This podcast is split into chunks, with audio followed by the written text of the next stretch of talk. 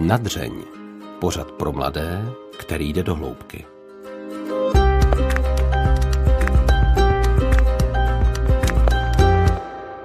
Jak moc je zlo reálné? S nějakou jeho podobou se setkal snad každý z nás. Skutečně si však jeho existenci v našem každodenním životě připouštíme?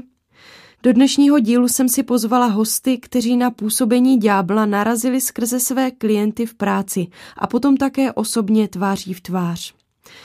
Božena Havlová a Radovan Voříšek stáli po revoluci u vzniku služeb pro drogově závislé. Ani jeden tou dobou zřejmě netušil, jak moc je jejich práce se zlem spjata. Oba mí respondenti ani já nepochybujeme o existenci Boha, není proto možné pochybovat ani o ďáblu. Jak mí hosté vnímají zlo teď, když se s jeho útoky na své klienty mnohokrát setkali, ať už doma, v poradně nebo jako pomocníci při exorcismu? Jaká je hranice mezi závislostí a posedlostí? A jaká mezi terapií a potřebou vyhledat exorcistu? O tom uslyšíte v následujícím rozhovoru. V dalším díle pořadu Nadřeň vítám Boženku Havlovou a Radka Voříška, oba terapeuty a adiktologi. My se známe, takže si budeme tykat. Moje první otázka, ďábel, démon, satan nebo zlý duch. Máme různá označení. Kdo to ale je? No, takhle ho najdeme označenýho i v Bibli. Tak může to být zlý duch, může si ho každý označovat, jak si asi myslí, podle mě. Každopádně je to někdo, kdo je proti Bohu. Rozhodně je to osoba. Mm-hmm. Jo, že to není něco, ale je to někdo, když používáme tady tyhle ty označení. Je třeba se zla bát? Nebo ďábla, satana, démona? Já to přirovnávám třeba i klientům, kteří chtějí na téhle rovině pracovat, tak to přirovnávám, že je tak rozzuřený pes, který je na řetězu. Jo? Pokud půjdeme k němu hodně blízko, tak nám může ublížit. Ale ten řetěz má určitou vzdálenost a dál už se nedostane. Prostě ho mm-hmm. ten řetěz dál nepustí. A aby jsme udržovali tu správnou vzdálenost, tak není nic jednoduššího, než se dívat na Boha a ne na toho rozzuřeného psa. Jo? Mm-hmm. Teď přece můžeme odvrátit tvář a vidíme tam spoustu krásných věcí a nemusíme být tím fascinovaný a koukat, jak tam řve na řetězu. No. Rozhodně on se snaží prostě ten strach vyvolávat, protože to je zbraň a tím pádem třeba člověk, který opravdu jako se bojí, tak má jako přílišný respekt nebo jako ztrácí naději nebo třeba ani není schopný jako proti němu nic dělat. Mně se to s tím řetězem líbí, líbí velice tady tohleto přirovnání, ale bych odpověděl jako není potřeba se ho bát. Není potřeba se ho bát toho zlýho, protože máme mocnýho pána, který ho už dávno porazil a když se na toto spolehneme, o boží moc opřeme, tak ten strach není vůbec na místě. Mm-hmm. Vy oba ve své práci se věnujete terapii i s drogově závislými, i s jinými cílovými skupinami. A jak v téhle práci vnímáte to konkrétní působení zla? Takhle obecně, když se mluví o působení drog, tak se vždycky říká, že teda je tam ta závislost nějaká fyzická, nějaká psychická, nějaká sociální a opomíní se, že existuje závislost i duchovní. A i na tom vlastně duchu z opačného protipólu, než je Bůh, člověk může být závislý. My to spojený právě s tím užíváním, zažívat až jako neuvěřitelné věci a situace a dokonce i to zlo je schopný prostě jako dávat jakési, jakési plusy nebo nějakou mimořádnost, nějaký mimořádný činy, mimořádný vnímání a tak. A i na tomto ti lidi dovedou být závislí a i tato závislost duchovní si dovede toho člověka fakt omotat okolo prstu. Mm-hmm. My se ještě k těm řekněme, přístupovým cestám o, toho zla k člověku dostaneme. Já bych se teď zeptala ještě předtím, jak jste se dostali od terapii k, vlastně k exorcismu. Já bych chtěla uvést, že nejsme exorcisti, ale při naší práci se s tím setkáváme. Skutečně pracujeme oba dva na, na tom modelu biopsychosociospirituální model závislosti, kde teda ten duchovní rozměr je a je potřeba s ním nějak pracovat nějakým způsobem a objevuje se a člověka nerozčtvrtíme na biopsychosocio a tak dále. Jo, prostě patří to jedno k druhému, je to, jedno je součástí druhé věci a když na to narazíme, tak se tam skutečně objevuje a je potřeba o tom něco vědět a nějak se k tomu postavit, pokud ten klient chce a chce to řešit. Já konkrétně jsem se k tomu dostal vlastně praxí. Jo, že byl za mnou nějaký klient, klientka, řešili jsme teda všechny ty jejich jako problémy a tak a najednou ty věci prostě vyskočily. Jo, vyskočily věci, které se už třeba nedají zavřít, ty projevy se nedají zavřít do nějaké škatule, eh, nějaké eh, psychické nemoci, nevím, schizofrenie, paranoji nebo tak, protože eh, se tam objeví něco, eh, co se jako vymýká. Úplně, úplně vymýká. Jako velmi bylo takový třeba pro mě velice zajímavý, kdy se mě práce s klientkou dařila a ona se začala jako velice zlepšovat a když to vypadalo jako na nějaký takový jako průlom, tak ona tam v jedné fázi mě začala vyhrožovat. Jo? Hmm. Ale to bylo takový zvláštní vyhrožování, že ona třeba aby dodala svým uh, slovům třeba jako váhu, uh, tak mě začala říkat, třeba i pozměněným hlasem, uh, jak já můžu jí něco říkat, když jsem. Jo? A teďka normálně takový usvědčující věci, které jsem viděl třeba jenom já a manželka, jo? Nebo který jsem vůbec jako nikomu neřekl, nebo takový události, kterých ona nebyla, nebyla jako svědkem. Snažila se mě vlastně jako rozkolísat a snažila se mě, nebo, nebo ten v ní se mě snažil prostě připodělat, mm. abych v tom úsilí dostat ji z toho, dejme tomu, jejího jako závadného a zničujícího života, nebo pomocí zachránit, abych, abych šel od toho pryč. Jo, tohle se mě stalo několikrát, takže já jsem se s ním vlastně takhle potkal, takhle potkal v praxi. Mm-hmm. Viděl jsi hned, že je to démon nebo zlý duch? Jako ono se to samo snažilo mě přesvědčit, mm-hmm. jo, přesvědčilo mě to jako v cukuletu. Je pravda, že se netají, jo? Jak, netají říká, se. Jako, jako, jak říká mm-hmm. Radek, tak i klienti dobře ví, jako, že ho umí pojmenovat. Jo? A jinak my jsme se s tím teda setkali úplně jako naivně věřící rodina, kteří jsme se, protože my jsme dřív, když jsme začínali s Radkem v Podaných rukách, tak jsme neměli žádný domy, síť komplexní péče, nic takového, takže klienti byli s náma v rodině úplně běžně, trávili jsme s nima víkendy, dovolenou, všechno a tak dále. A všechno jsme společně dělali, vařili, jedli, modlili se, my jsme se normálně modlili a teď ty projevy toho zla se začaly prostě ukazovat. Jo? A to byla moje první zkušenost, já tam byla matka s malými dětmi, měla jsem tři děti, to jedno bylo teda hodně malý. A teď jsem se s tím měla nějak vypořádat, jo, a neměla jsem o tom vůbec žádný, žádné zkušenosti, mm-hmm. nic, jenom tak nějak jako, že jsem byla věřící, že, tak jsem věřila v Boha i v toho zlýho, ale ten možná po smrti, že se mě mm-hmm. bude týkat, jo. Ale no, tak to byla taková zkušenost, že jsem musela, měla jsem potřebu chránit svoje děti, že. No pak se začaly dít i takové věci v naší rodině, kdy jsme to skutečně potřebovali očistit a oddělit teda naši rodinu od práce s uživateli mm. drog. Oni byli patnáct sedmnáct let na pervitinu, dřív nebyly žádné léčby na, specifikované na drogy, jo, bylo to spíš pro alkohol a, a tak dále. To je, to je už všechno za námi a takže jsme se s tím tak nějak za pochodu seznamovali a protože u nás přespávalo hodně jako lidí, kteří přijížděli zvenku a říkali nám jo, všechno možný, nejenom samozřejmě exorcismus byl někde na okraji, ale vůbec nějaké zkušenosti se zakládáním služeb protidrogových. A byl u nás i exorcista z Irska a ten to nějak poznal, že to tam není dobré.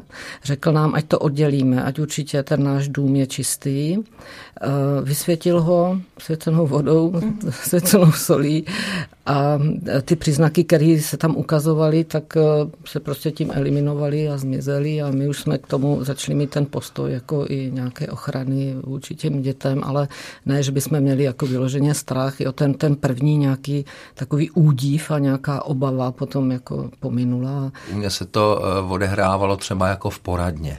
jo, tady ty, ty věci, nebo, nebo konec konců i třeba na ulici, kdy zoufalá klientka volala, protože šla do takového nějakého záchvatu, kdy se začala jako devastovat a tak, tak já jsem pro ní běžel a, a táhl jsem ji jako zpátky a tak. Takže jako my jsme, jako, když máme taky vysvěcený byt, tak jsme naštěstí nemuseli tady, tady jako kvůli tomuhle tomu a naši čtyři děti tak nějak jako byly uchráněny, ale bylo to velmi husté a občas trvá to do teďka. To není, my tady mluvíme trošku jako o takových historických záležitostech, ale objevuje se to, objevuje se tento fenomén, tady tenhle ten jako útok, tenhle ten záchvat třeba se objevuje u mě v praxi jako do dnešních dní. Mm-hmm. To byly ty první, jo, ty první nějaké zkušenosti a pak jsme se s tím naučili postupně pracovat, že? Mm-hmm.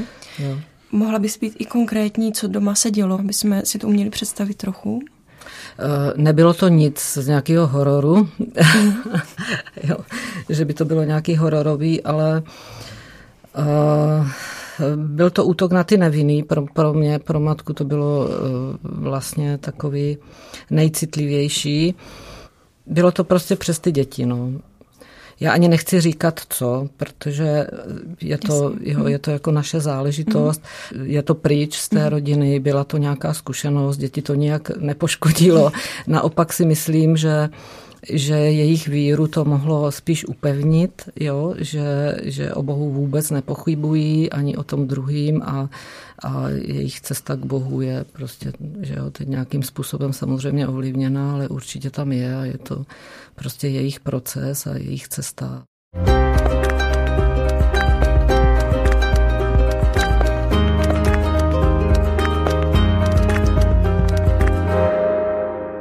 Dají se sdělit nějaké konkrétní příznaky toho působení zla v člověku, který potřebuje to osvobozování? Jsou to věci, které se vymykají prostě hmm. fyzice, jo, takovým lidským možnostem, který, kterými známe. Fascinace zlejma věcma, úplně, že někdy je to až jako nezvladatelný, že ten člověk je jako půzen, teda něco, něco zlýho dělat někomu. Já vzpomínám, že u jednoho klienta jsem takhle začal tady tohleto jako čuchat, že by tam mm. něco takového mohlo být, když jsem se ho ptal, co v poslední době mu udělalo radost. A on říká nic. A vlastně počkejte. Jo. Já jsem se tak skvěle pomstil a teď jsme úplně změnili prostě jako oči, jo, a bylo to zajímavé. No a pak jsme za, za pár sezení teda jako zjistili, že tam něco, něco bude, jo, tak mm-hmm. jsme to, se to potom jako rozlišovalo u, u odborníka posvěceného. Jinak opravdu tady toto je dotaz, jako když se ptáš na ty atributy, jo, jak, mm. co už je teda tady za tou čarou, tak to je fakt jako spíš dotaz jako tady na ty profíky. Jo. No ku podivu, tyhle ty věci i pro nás přináší nejenom nějaké těžkosti, ale velké obohacení, protože když se něco takového jako stalo, to přijde jak blesk z čistého nebe, tak člověk se začne opravdu modlit. No, fakt jako o život, úplně o život, protože jste v nějaké poradenské místnosti, v baráku není jako vůbec nikdo a nemůžete v té chvíli prostě volat někam, prostě jestli nemají volného nějakého kněze, který je tímto pověřený, aby prostě přijel. Tu věc musíte řešit, jo. A teď tam máte jako někoho, který má mimořádnou sílu, stojíte tváří v tvář něčemu, co je mnohem silnější než člověk. Já rád říkám, že bez boží pomoci by mě to tam několikrát rozmazalo pozdí. Jo, to vůbec, vůbec jako nejsme v televizi, ale kdybyste mě vážení posluchači viděli, tak já mám sto padesát kilo a jsou velikánský, prostě i do výšky a tak. A myslím si, že leckoho bych jako přepral, ale v této chvíli bez boží pomoci bych nedal ani, co se tak před nějakou dobou odehrálo, myslím kolik, tak čtyřicet jedna kilovou jako ženu, mm-hmm. která by mě tam opravdu rozmazala. Nebej toho, že jsem upěnlivě volal k Hospodinu, který se ke mně sklonil a prostě vysvobodil nás oba vlastně, mm-hmm. jo? Já jsem třeba měla, když mluvíme o té fyzické síle, tak si pamatuju, když jsme měli ještě dům na Miličové ulici, tak tam to byly ty první zkušenosti, mm-hmm. které nás tak ohromily, co se to vlastně děje a že teda musíme přiznat, že tady ještě je něco jiného nebo někdo jiný. A taky nad modlitbou se prostě jeden klient zvedl a šel proti knězi, který je exorcista, teda, tak šel proti němu.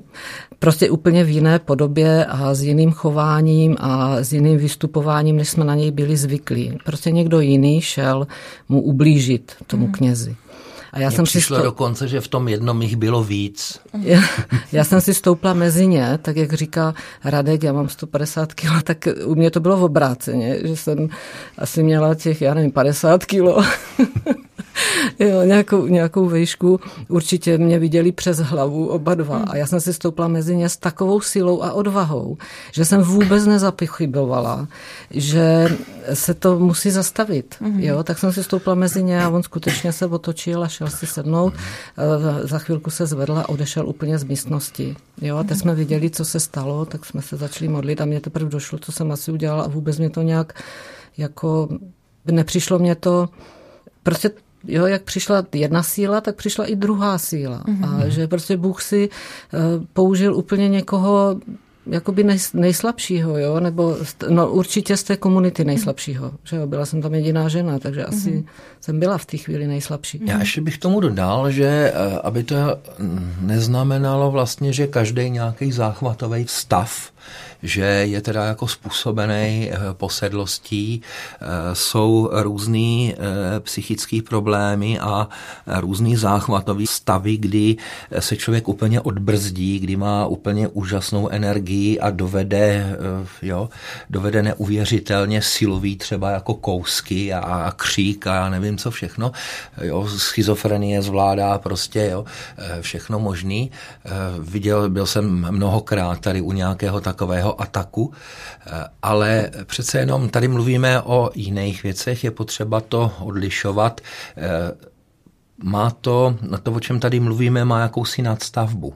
Je to opravdu jako, jako mimořádný, jo? Když Jak, já už jsem tady říkal za začátku, když prostě najednou ten dotyčnej, ta dotyčná ví, co, jo, jako různý tajný věci a vyhrožuje něčím takovým jako intimním a, a, a mění ty hlasy a, a já nevím, z jednoho hrdla těch hlasů třeba víc naraz, což lidský hlasivky nedávají, jo, tak to těžko jako řekneme, že tady toto je nějaký, nějaká schizofrenická ataka.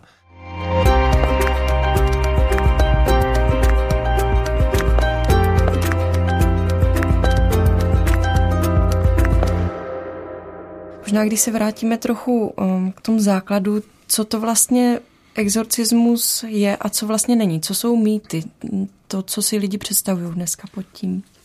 Exorcismus je modlitba a obřad. Jo? A toto je věc vyloženě biskupa z moci svého svěcení a samozřejmě potom ještě třeba kněží, který je tím biskupem pověřen. Jo? A má to latinskou nebo překladu jako českou podobu a tak.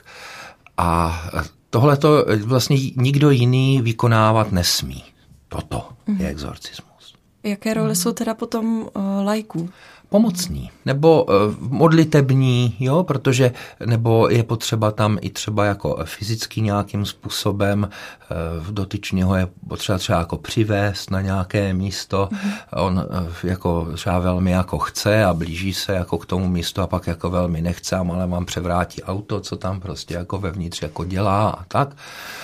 A tak je tam potřeba i jako fyzicky tak nějak jako máknout a, a potom je potřeba se u těch věcí jako modlit, jako podpůrnou modlitbu, ale ten exorcismus vede kněz, ten jej prostě vykonává, nebo biskup. Jo? Mm-hmm. Takže pomocná. Mm-hmm. Já jsem dneska měla chviličku při jedné příležitosti, tak jsem brouzdala na internetu, jak si teda ten internetový svět ten exorcismus představuje.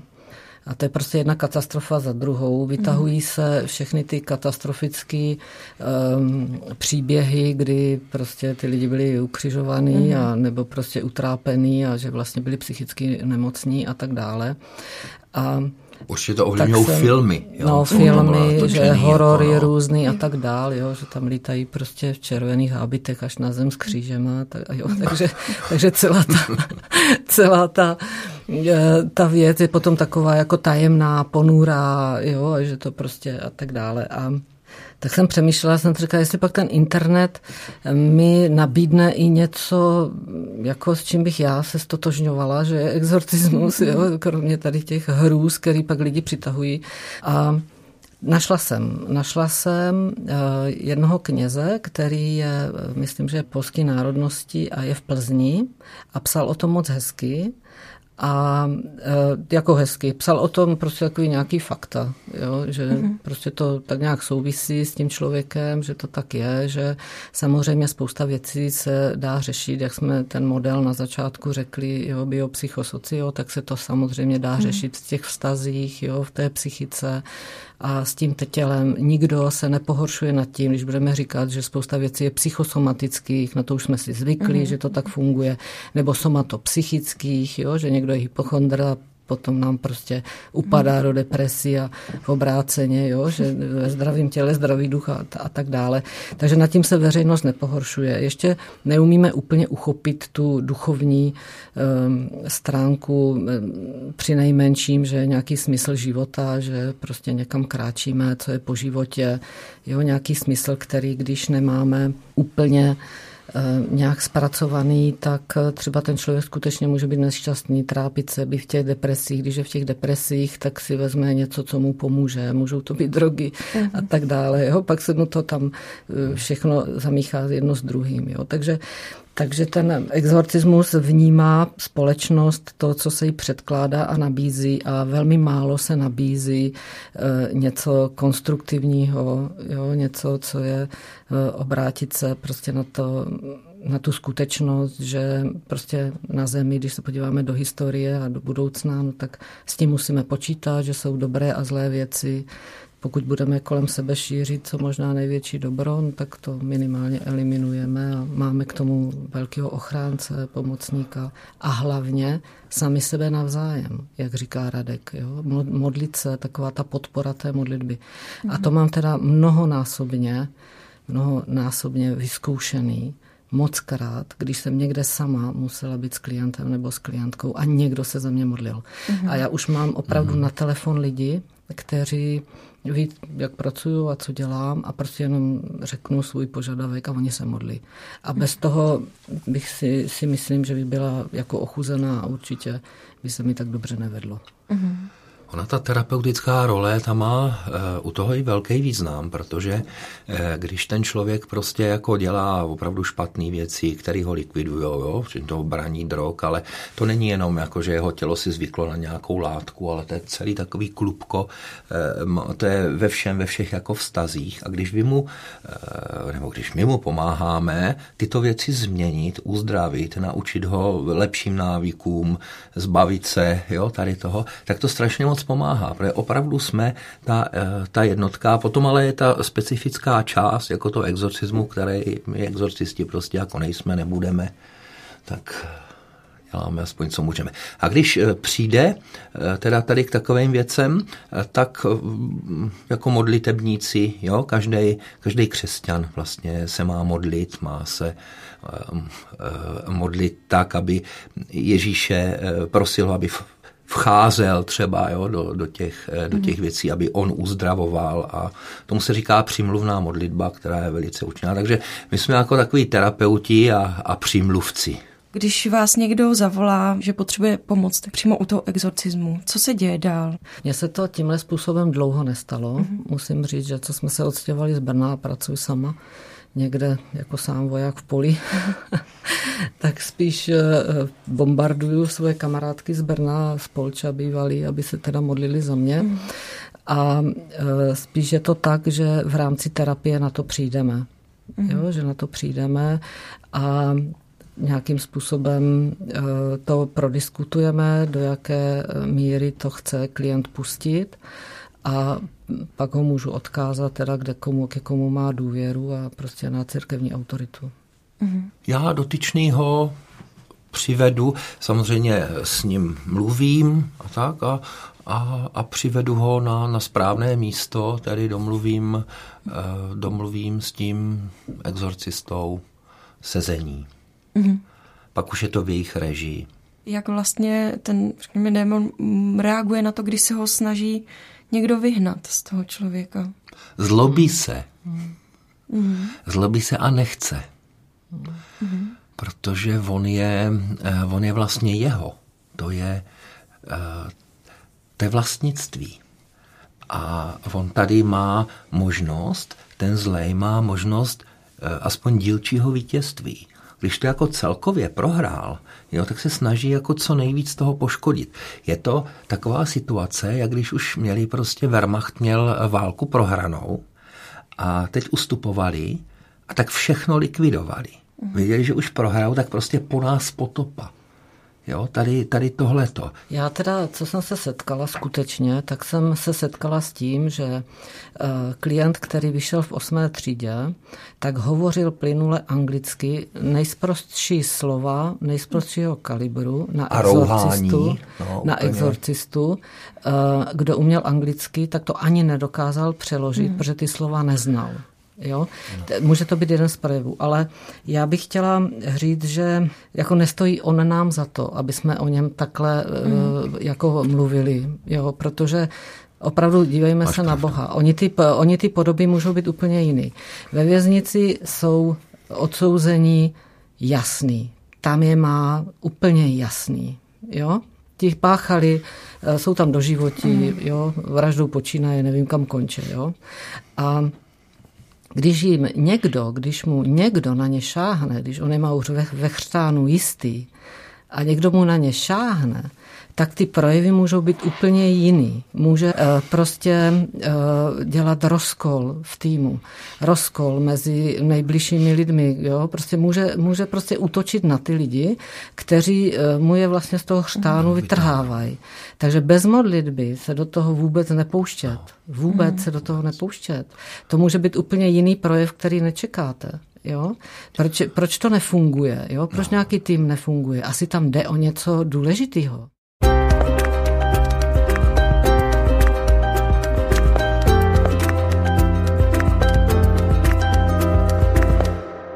Jak celý proces toho osvobození vlastně probíhá, jestli můžete popsat? Já proces jako takový exorcismu uh, jsem četla, takže, hmm. takže jako asi vím, jak by měl probíhat, ale uh, proces té úzdravy uh, spíš vidím u těch klientů takhle. Než se dostane skutečně do závislosti ve všech oblastech, na všech rovinách, tak je to určitý proces, který trvá několik let, že se k té závislosti takhle dostane. V anamnéze najdeme v dětství spoustu důvodů, proč ty drogy bere a vede k tomu nějaký proces, než ta závislost, teda se vším všudy ve všech těch oblastech, je takovej e, fakt chomáč zašmodrchanej, že se těžko od které strany začít ten provázek povolovat a vytahovat, aby jsme se v tom vyznali. A e, takhle vidím i tu úzdravu, jo? Že ta uzdrava jde taky v procesu, že nemůžeme si myslet, že za týden se prostě něco, že někdo mávne proutkem a tak dále. Je to taky nějaký proces, který uzdravuje a je potom potřeba, pokud k tomu dojde, že se skutečně dostane na tu cestu k úzdravě, aby skutečně to naplňoval dobrými věcmi, jo? Jako úplně totálně přehodnotit svůj život, životní hodnoty a jít úplně jiným směrem. A to, na to teď narážím vlastně ve vězení, kdy se tam setkávám s muži, kteří mají třeba padesát roků a oni jsou profesionálové, jo, ve, ve své činnosti a věřím jim, že skutečně se chtějí vrátit do civilu a nebrat drogy. Mhm. Ale pro ně je to absolutně nedosažitelné. Oni vůbec neví, co to je za život. Vemte si, že vám je padesát let a musíte totálně od začátku mm. změnit život. Zpřetrhat všechny vazby.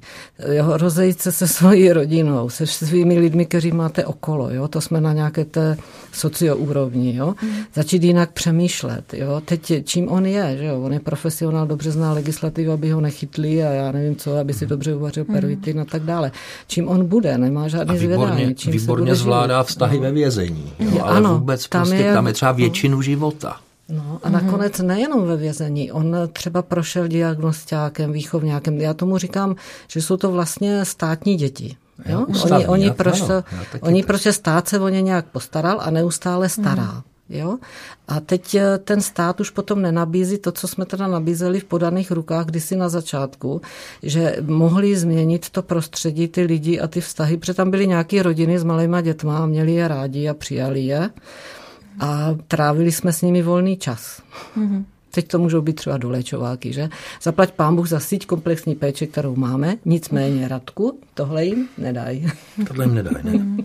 Ale tak to není náplní jako terapeutů nebo odborníků mm. a diktologů, aby prostě si brali tady ty potřebné do svých rodin, ale každopádně to může být výzva pro farnosti obecně, mm. že? Pro církve a pro farnosti, aby se dívali kolem sebe a možná jsou tam někteří lidi, kteří by stačilo, jo, jako nejenom, že jim něco Pozvat. dám, ano, mm-hmm. jo, že jim něco mm-hmm. dám, že jim něčím obdaruju, ať jsou to peníze materiálně nebo a tak dále, hlavně, že mám od nich pokoj, ale sdílet s ním nějaký, jo, nějaký život, tam je jako velká rezerva, jo, protože kolem farnosti je spousta lidí, kteří chtějí pomáhat, tak stačí otevřít oči a mm-hmm. třeba někoho uvidí, no.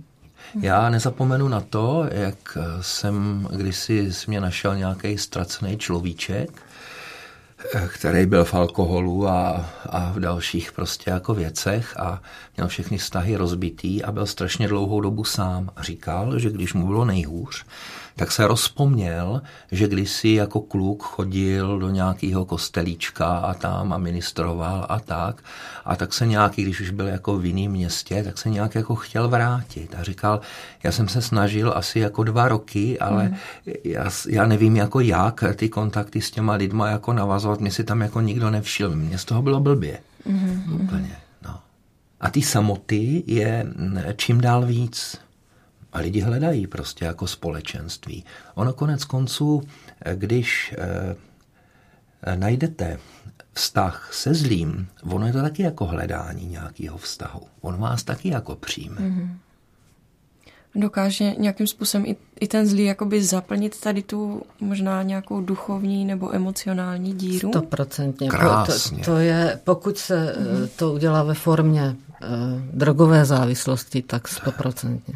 Jo, to, to jsme, to je opravdu, to bych řekla, že ty drogy, to je velká konkurence. Mm-hmm. Velká konkurence. To teda pořeší spoustu věcí, jo, když si vezmeme, že v anamnéze najdeme ten důvod, jak jsem řekla, v anamnéze najdu vždycky mm-hmm. důvod, proč ty lidi berou drogy, tak opravdu zacpe nebo zalepí prostě ty díry, které tam byly. Mm-hmm. V celém tom procesu vývoje, dospívání, dětství, stoprocentně. Mm-hmm.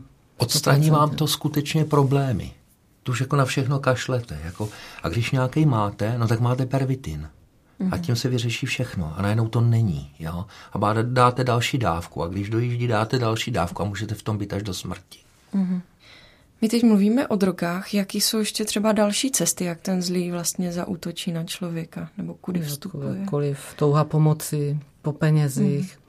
Ale můžeme být jako mezi normálními křesťany, kteří se považují, že, že žijou takový ty běžný životy, jo.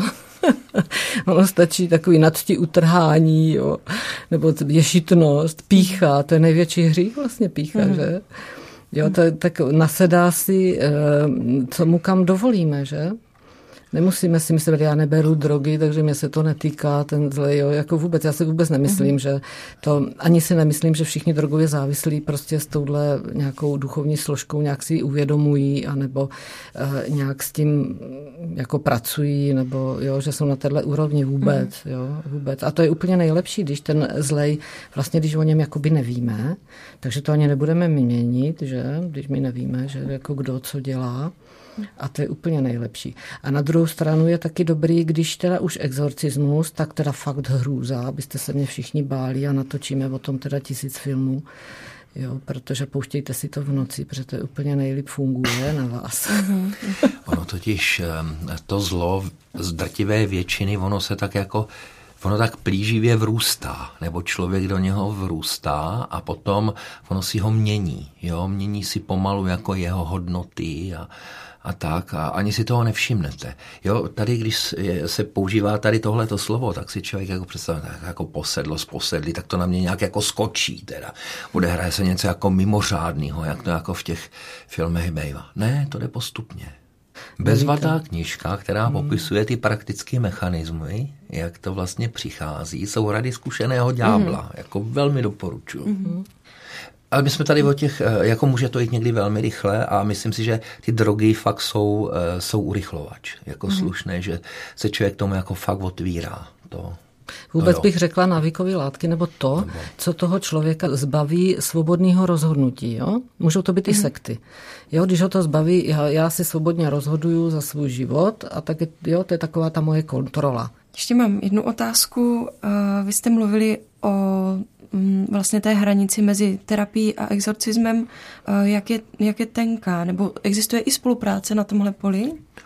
Tam už ta hranice je, ten exorcismus, hmm. pořád to jako opakujeme, je věc biskupa hmm. nebo jím pověřeného, jo, ale uh, ta hranice mezi jako terapií a, a, a bojem uh, proti, proti tomu zlímu uh, je, není ani, hmm. jo, to tam do toho jako patří, všechny ty složky do toho hmm. prostě patří. Já řekla, že spoustu věcí si může klient pomoct sám, jo, my ho k tomu navedeme, jo. Jo, že spoustu věcí si pomůže sám přes, to, jo, přes ten model, jo, fyzicky může abstinovat, psychicky, jo, rozhodne se, vedeme ho prostě nějakými technikami k tomu, k nějaké abstinenci, motivaci mm-hmm. a tak dále. Pak by měl změnit, že jo, nějakou tu oblast těch lidí, jo, těch sociálních vztahů, udělat si v tom pořádek a tak. A pokud přijde na ty duchovní věci a nám se ho podaří přivést na víru a začne se to, může spoustu věcí sám tou modlitbou zvládnout, jo, a osvobodit se. A exorcismus je osvobození od zla. A on sám může se osvobodit těmi úkony, které církev nabízí. Jo? A ty lidi a potom... nejsou maňásci, že jo, aby se s nima, takže lecos člověk mu pomůže posílit vůli, změnit hodnotový žebříček, prostě vzdát se jako těch, těch špatných jako hodnot. A to jsou velké věci.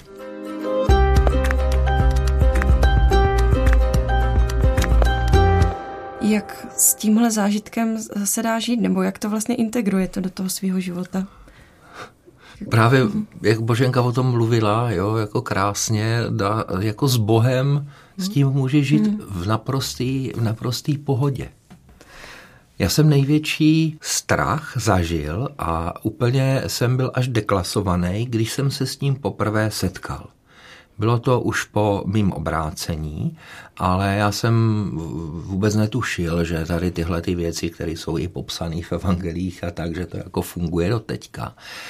A když jsem i úplně takovou jako náhodou, náhoda to nebyla, jako najednou tomu zlímu jako překazil nějaký plán, já to tady nechci, nechci popisovat.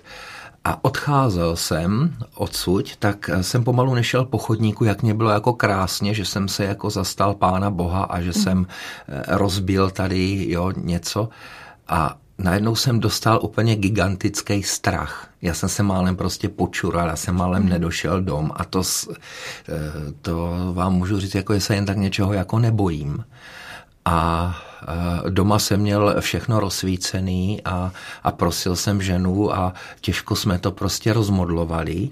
A když za pár dní na to měla být nějaká podobná taková jako akce modlitební, tak já jsem, te, já jsem na ní nemohl, tak jsem byl rád strašně, jo, protože jsem byl fakt podělaný.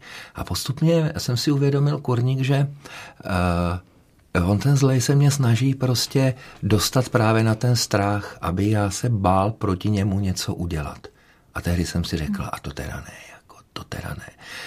A ta metoda byla uh, přimknout se k tomu silnějšímu. Opravdu se přimknout k Pánu Bohu, držet se kříže, držet se ho. Hmm. Takhle. A pak se s tím žije úplně normálně, hmm. pak, pak je to spíš k smíchu. Já se tady nechci vychloubat, hmm. já, jsem, já jsem mnohem slabší, já jsem úplná nula proti tomu zlímu. Ale se svým Pánem, Ježíšem Kristem, na mě nemá. Hmm. Nechci, aby to znělo pyšně teďka, ale Je to tak? Jasně. Mm. Já k tomu bych chtěla říct, že ty první zkušenosti jsou fakt šokující. Jo? To, k tomu mm. se teda fakt přiznám, že skutečně jsou šokující a až, až bych řekla, že ochrnující, ochabující, jo? Že člověk jako fakt neví, neví, co má dělat. Ale postupem času e, se, jsem si taky musela překonat, jo? Prostě nějaký ty e, svoje vlastní věci, jo? I ty duchovní svoje vlastní mm. věci jsem si musela překonat. Přech, konat a e, mě potom práce, když jsem napojená s Bohem a něco takového se odehrává, tak to, že to dobře dopadlo, mám klid. Dostanu uh-huh. skutečný uh-huh. klid a pokoj. To se nedá přirovnat, není to klid, jakože, já nevím, k nějakému světskému klidu. Skutečně dostanu boží klid a pokoj a po ovoci to poznáme. Je někdy člověk chráněný před těmihle silami? No určitě, Furt. To jsme moc, moc krát no, řekli. No, jo, jo, jo, prostě ta víra, Bůh, jo, všelijaký praktiky, modlitby, mm-hmm. rychlý exorcismus, jo, vědomí odmítnutí zla. Teď křes, svatý křes, tím to začíná, že? Máme v církvi jako bohatost a jaký poklady, které na to všechny fungujou. No, to je, to je naprostý základ. Ještě se zeptám jinak, je nutné nějaké vědomé svolení člověka proto, proto aby to zlo jakoby do něj vstoupilo? Jestli je nutné vědomé, úplně bych, já teda za sebe to takhle neřekla, někdy to může být i nevědomý, ale vědomně si škodím a v přikázání říká nezabiješ, to znamená i ani sám sebe a pokud budu brát drogy nebo pít alkohol, tak něco zabijím. Jo? Mm-hmm. Takže svým způsobem je to proti nějakému přikázání, je to něco, před čím jsme varováni a já to vědomně dělám. Samozřejmě, když je to vědomí, tak to určitě bude mít větší, nějakou větší dimenzi, jo? Když se člověk, člověk tomu vědomě vydává.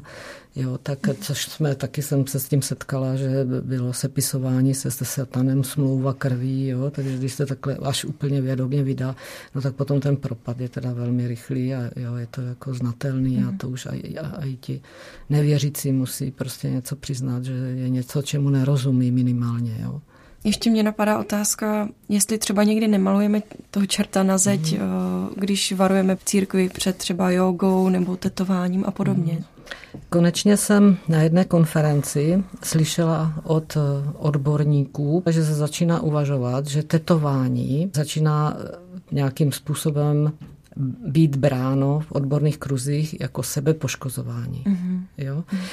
Musíme vycházet zase z různých nějakých tradic a kultur a tak dále, nicméně naše středoevropská kultura s tím tetováním bylo spojeno jenom že v tom vězení a vždycky mm-hmm. jsme věděli, když byl někdo tetovaný, tak asi seděl, že byl v kriminálu a teď teda bychom to říct nemohli, ale už se o tom začíná uvažovat i v těch odborných kruzích a je to dobře, že jsou ty diskuze.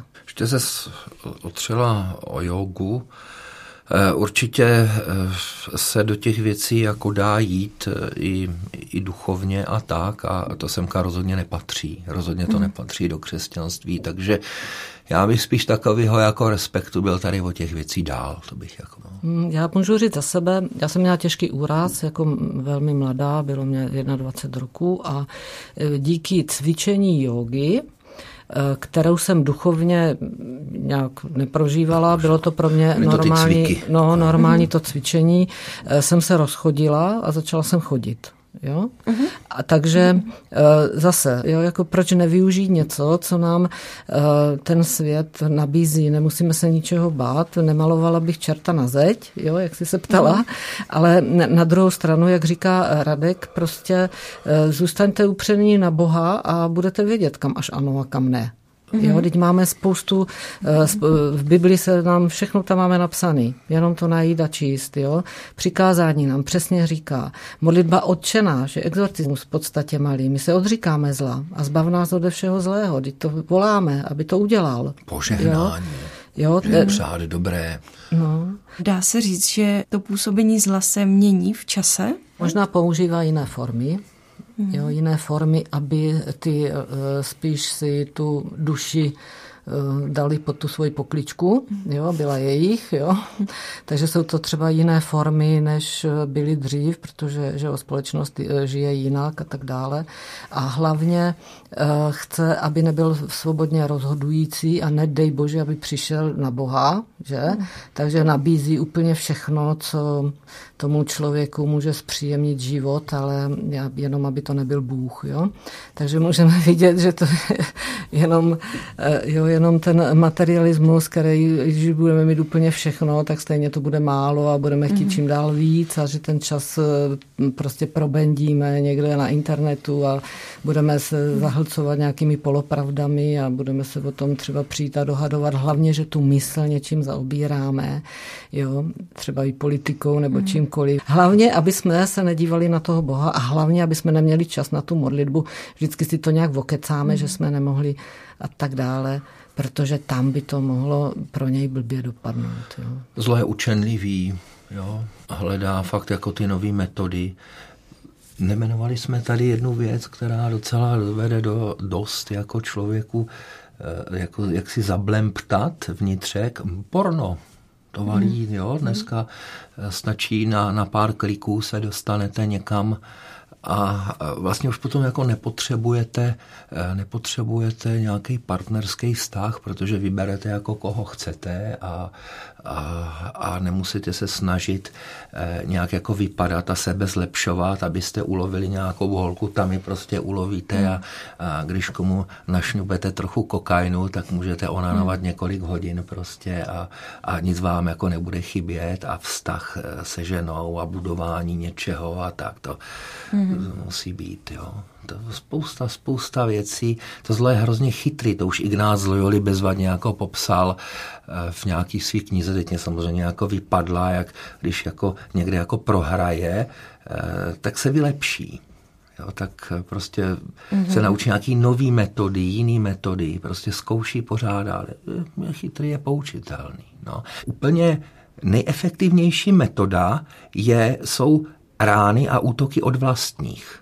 Od vlastních lidí, od kterých eh, třeba čekáte jako podporu, nebo když něco a, a, a oni vás začnou mít jako za blázna a celý tady tenhle ten jako proces. A, protože člověk potřebuje eh, k, té, k té pevnosti nebejt sám.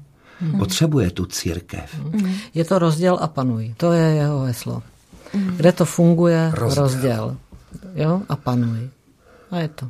A to je, to funguje, že jo, v rodinách, jo, úplně v té nějaké malé bunce, ve společnosti, v církvi, všude. Měli byste nějakou radu pro mladé, jak si udržet bystrost nebo i to nitro by nastavený tak, aby tomuhle vzdorovalo? Taky už jsme to tady říkali. Jo, jo, prostě... můžeme to zhrnout. Nekoukejte na něj. Při nejhorším je přivázaný. Dívejte se na Boha. Máte... spoustu návodů, jo, čtíte Biblii, to je prostě... To je, budujte vztah, to je, co nejužší vztah. No, Bible je kniha všedního dne, jo, to není na čtení jenom na neděli, jo, to prostě je na každý mm-hmm. den, stačí jenom otevřít a všechno tam je. Tak já vám oběma moc krát děkuju za rozhovor, díky za vaše zkušenost. Děkuji za pozvání. Rádo se stalo. Naše povídání pokračovalo ještě dlouho poté, co jsme rozhovor oficiálně ukončili. Nabízíme vám proto i neformální část rozhovoru, do kterého se přidala také dramaturgyně pořadu Bětka Havlová. Někdy uh, prostě se ten exorcismus opakuje a ten proces trvá, já nevím, třeba po čtrnácti dnech a trvá měsíce a měsíce a, a nejde to ven. A někdy jednou a je to pryč. A já nevím prostě, kdy, jak, proč. Všechno jo? má svůj čas. Všechno má svůj čas. A měli jsme...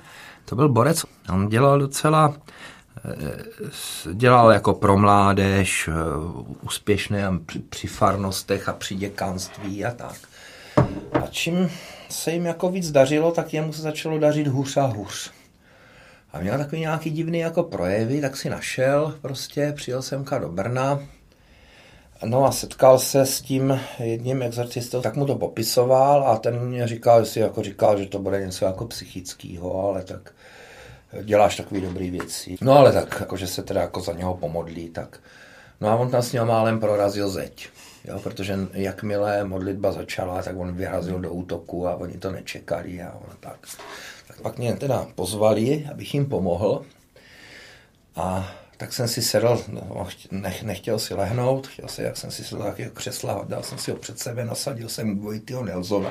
Ještě mu říkám, ještě jsem si něho dělal prdel, říkám, hele, až na to bude něco kapat, tak netrojčí, to není svěcná voda, ale můj pot, jo, a takovýhle.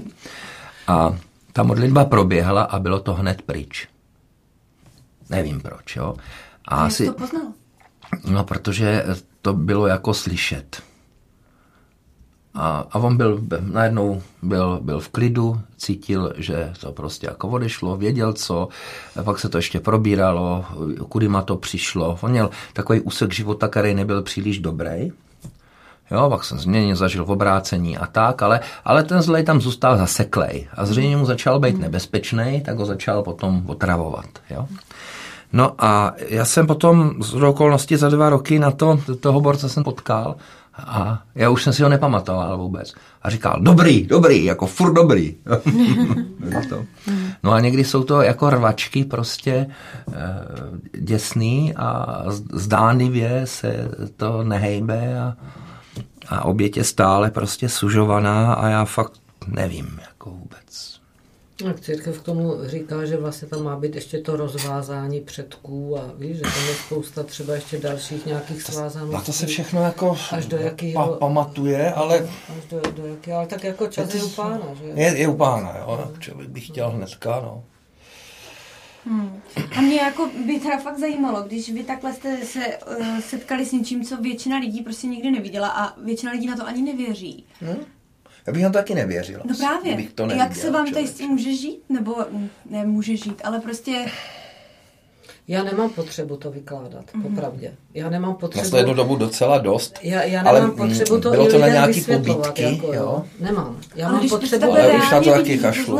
Protože fakt já si mm-hmm. jako napůl vlastně, jako i já, když mi to říkáte a vznávám, že mi jako... Jo, jo, jo. Tak najednou si říkáte, to přece není možný. To přece není možný. No. Nebo že to já bych se to taky říkal. A to má řada kněží třeba. Jo, a vůbec jako... Jo, jako normální kněží. Jakože nevěří, že...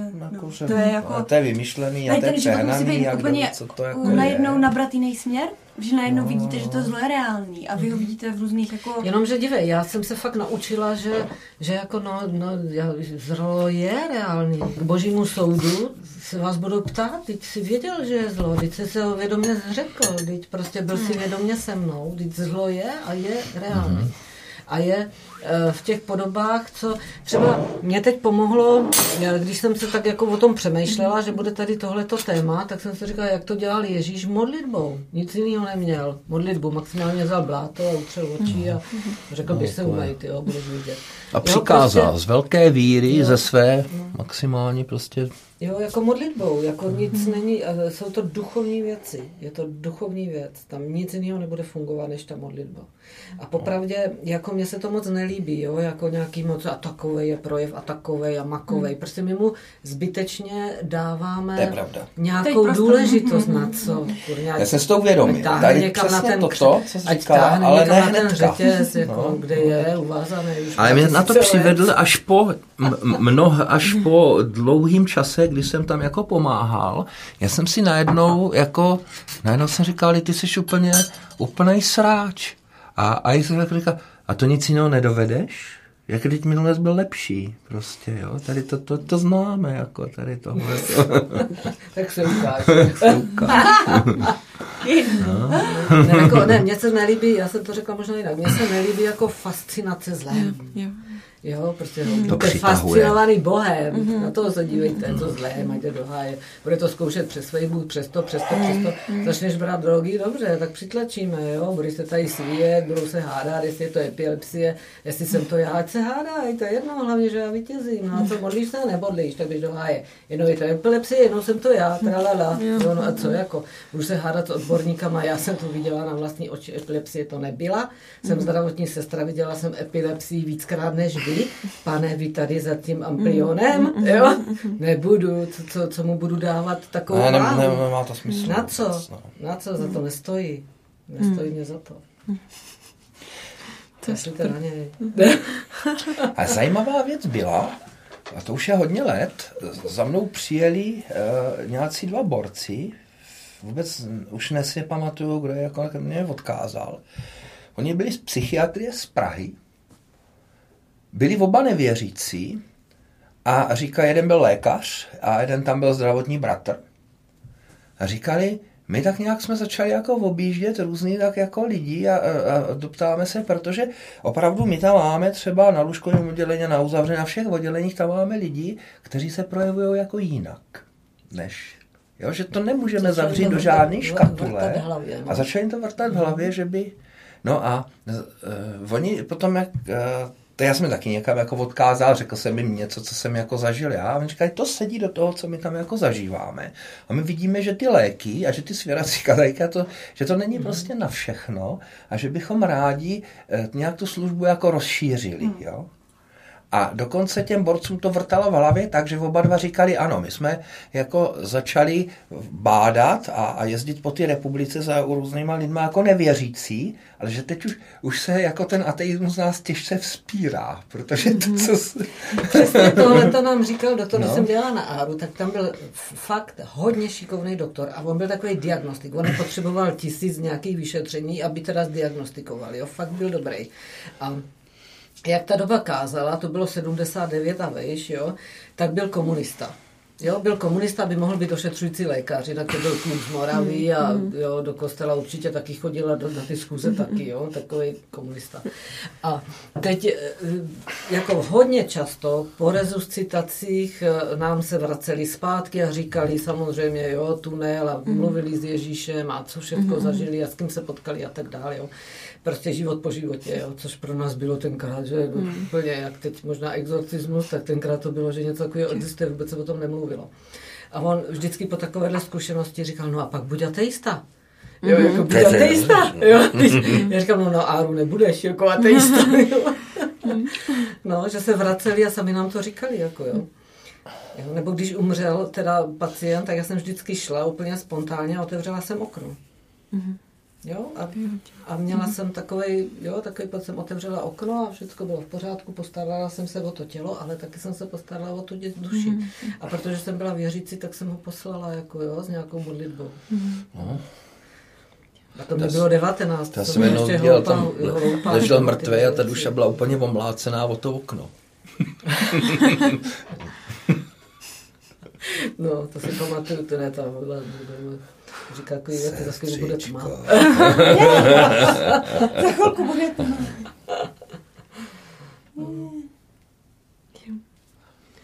Ale jo, prostě jsou, buďte rádi, že jste věřící, spousta lidí hmm. se v tom prostě plácá.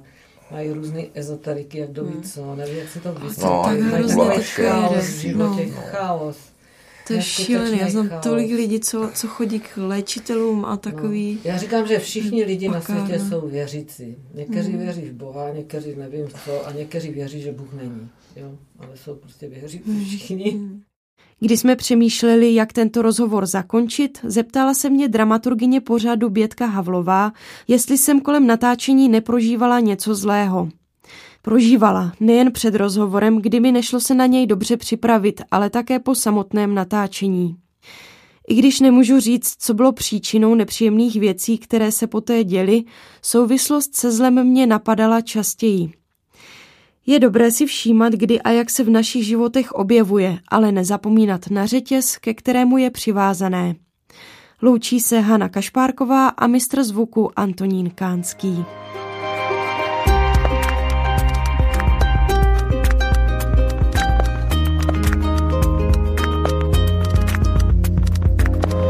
Podcast Nadřeň vzniká na Radiu Proglas, které žije z darů posluchačů.